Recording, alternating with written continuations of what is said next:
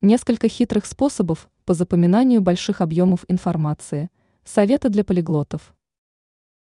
В век современных технологий людям приходится обрабатывать огромные массивы информации, при этом большая ее часть не имеет для нас большого практического значения.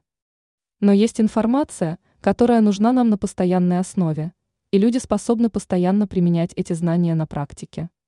Как же справиться с запоминанием большого объема информации? Самое основное правило – это вникать в суть вопроса. Простое зазубривание не позволит надолго закрепить информацию в вашей памяти. Нужно понять саму суть явления и отметить для себя основные его факторы и признаки.